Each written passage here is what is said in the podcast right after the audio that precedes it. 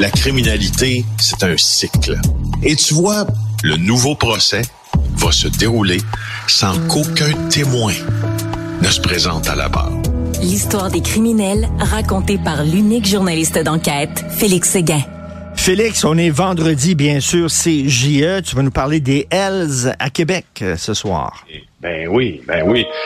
Une demi-heure d'émission sur ce conflit régional-là qui est une anomalie dans toute la province. Pourquoi les Hells Angels qui règnent sans partage sur tous les territoires dans toutes les MRC du Québec sont incapables de venir à bout de ce conflit avec des trafiquants indépendants dans la vieille capitale? C'est au cœur des préoccupations, de l'analyse et des exclusivités de JA ce soir.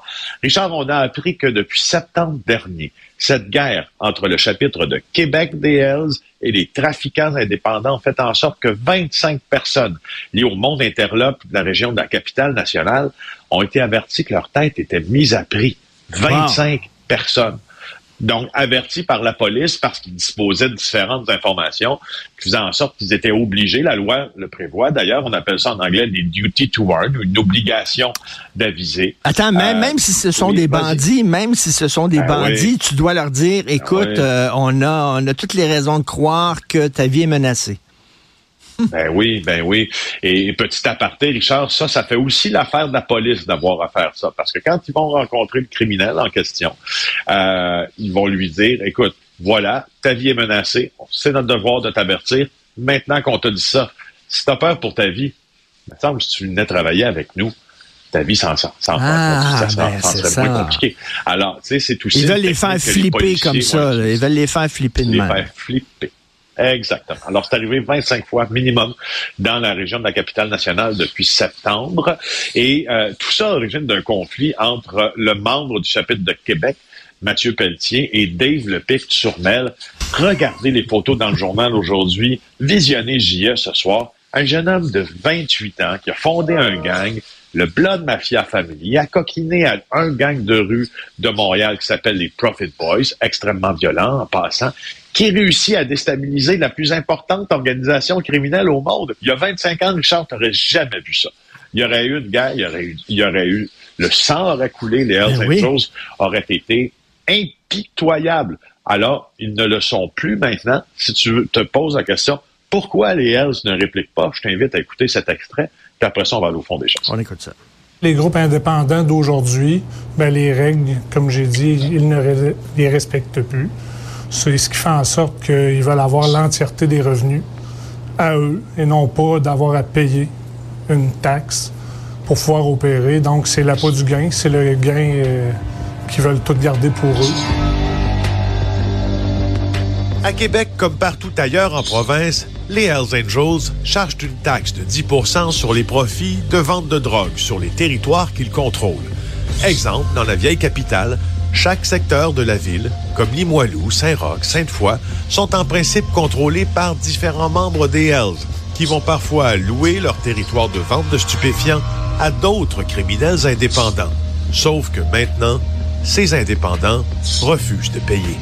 On présume que présentement, ça ne fait pas l'affaire des deux parties, puis que c'est de la violence qui qu'ils nous font vivre sur le territoire. Mais, mais, Félix te dit, euh, justement, habituellement, les L se seraient, montés, elles se seraient montrées impitoyables envers les gens qui ne veulent pas respecter leurs lois. Pourquoi, là, soudainement, eux autres veulent pas de guerre? C'est quoi? Ils savent qu'ils sont en position de faiblesse, quoi? Ben, c'est pas exactement ça. En, plus du fait qu'ils ne veulent pas de guerre, selon des policiers qui ont confirmé donc dans l'émission JA, dans le cadre d'une entrevue que les Hells sont en train de négocier même pour obtenir une forme de trêve, une accalmie ou un règlement de ce conflit-là. Il y a des raisons sous-jacentes à cette affirmation-là que euh, peut-être que le commun des mortels n'avait pas vu venir. Écoute bien, le chapitre de Québec des Hells Angels, qui s'appelle le chapitre de Québec City, est l'un des cinq chapitres au Québec là, de l'organisation criminelle. C'est aussi l'un des chapitres dont les membres sont les plus âgés. Dans ça, Richard, il y a des sexes, il y a des gens qui sont dans la soixantaine avancée, là, des sexagénaires, presque septuagénaires. Imagine si les Hells Angels déclenchent les hostilités et décident de se battre à la hauteur de leurs moyens en réglant violemment ce conflit-là. Il risque d'y avoir des coups de feu tirés de leur part. Il risque, si on va jusqu'au bout de la chose, des meurtres. Il risque d'y avoir des arrestations, des procès, des verdicts, puis des sentences pour meurtre au premier degré, s'ils se font prendre. Qu'est-ce que ça veut dire quand tu as 69 ans de subir un procès pour meurtre premier? Ben, ça veut dire que le restant de tes jours où tu as un peu de qualité de vie, tu risques de les passer où? En prison. Et, tu sais, les criminels sont un peu hmm. faits comme nous hein, sur hmm. cet aspect-là.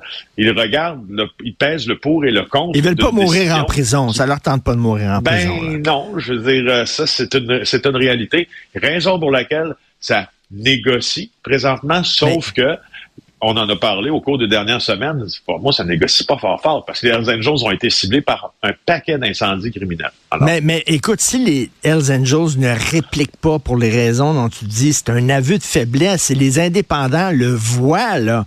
Puis là, ils vont leur ben sauter à la jugulaire, là. Ben, justement. Puis, tu sais, reporte-toi, là. remettons les choses en perspective, là. le grand boss des indépendants, là, c'est un gars de 28 ans qui s'appelle Dave Turmel. Vous allez voir dans le journal sa transformation là, de petit caïd à moyen caïd à grand criminel. Comment fait-il pour fédérer autant de jeunes criminels sous sa houlette puis tenir tête aux Hells Angels? Il y a quelque chose d'incompréhensible là-dedans, d'autant plus que le fameux Dave Turmel, qu'on surnomme le pic, pourquoi le pic? Parce qu'il a piqué, comme le langage carcéral le veut, là, piquer, ça veut dire poignarder quelqu'un. Alors, on, l'a surnommé le pic à partir de ce moment-là. Là, il est caché présentement. Lui, il est en cavale. Sais-tu, il est où? Il est au Portugal. Et du Portugal, il contrôle ses soldats dans la région de Québec pour laisser là, cette traînée de violence derrière eux. Franchement, c'est presque à n'y rien comprendre, mais euh, hmm. on a la prétention ce soir à 20h qu'on va aller au fond des choses. Hein, Sur Mel, ça c'est le pic. C'est ça? Le pic. C'est le pic. Sur Mel. OK. Double meurtre à Vaudreuil-Dorion. On, euh, on, fait quoi? On fait quoi, avec ces gens-là? Je ne sais pas quoi dire. quoi dire? Comment tu peux t'assurer qu'une personne qui a des troubles de santé mentale prend ses médicaments?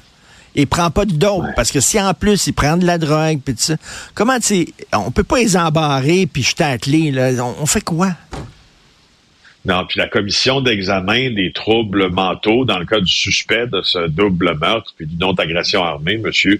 Puglisi, euh, avait statué que son état là euh, s'était beaucoup euh, amélioré, sauf ce qui ce qui faisait en sorte qu'il pouvait continuer à vivre sa vie comme il la vivait, même s'il avait été reconnu dans le passé non criminellement responsable hein, d'accusation là euh, pour une agression sur, sur, sur une inconnue. D'ailleurs, il y a une semaine, il avait été accusé de cette agression sur une pure inconnue.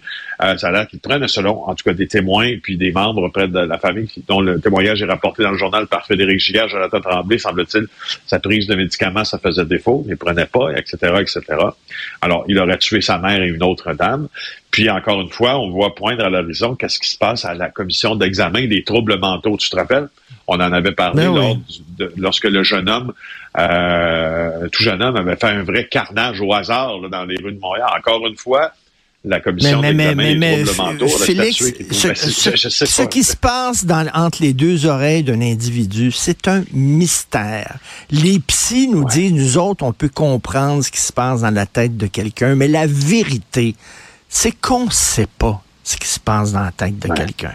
Et on ne peut pas savoir si la personne va être dangereuse ou pas. Euh, si elle va prendre ses médicaments ou pas. elle peut sortir, puis il y a un événement qui peut arriver qui déclenche quelque chose qui a fétilité. On ne sait pas. Ben oui, ben, il y, a plusieurs exemples. Regarde l'agression de l'Halloween à Québec, au Sabre. Regarde l'attaque sur la Grande Mosquée de Québec. C'est l'œuvre de, c'est l'œuvre de, personnes qui avaient de graves problèmes de santé mentale puis qu'on n'avait pas été capable de déceler parce que ce que tu dis est vrai. Il y a une limite à ce que tu peux, il y a une limite à la profondeur que tu peux creuser dans la tête de quelqu'un. C'est tout. En terminant, je dois corriger une erreur que j'ai dit hier. Euh, je disais que mon premier chat que j'ai eu à la maison s'appelait Brindille. Eh bien non, quelqu'un de ma famille me dit c'était Choupette. Ah. Donc, mon nom de porn star serait Choupette la salle. Ce qui, ce qui, Félix, est mieux parce que mon nom de porn star hier, c'était Brindille la salle. Brindille quand t'es une porn star, c'est pas fort, là. C'est pas fort. Donc, j'aime mieux, j'aime mieux Choupette. Nuance Chartier. Alors, moi, je vis bien avec mon nom de, d'actrice porno. je trouve que le tien, maintenant, je pense qu'on est à niveau. Je pense que bravo ouais. membres de ta famille qui ont souligné. Euh, Merci, que c'était Choupette et non. Ça fait un nouveau brand, Richard. Ça fait une nouvelle marque. On regarde JE, j'ai très hâte de voir ça ce soir parce que ce qui se passe à Québec, c'est assez particulier, c'est assez unique. J'ai ah hâte de voir ça. Merci beaucoup, Félix. Bon week-end. Ça va, au revoir. Salut. bon week-end.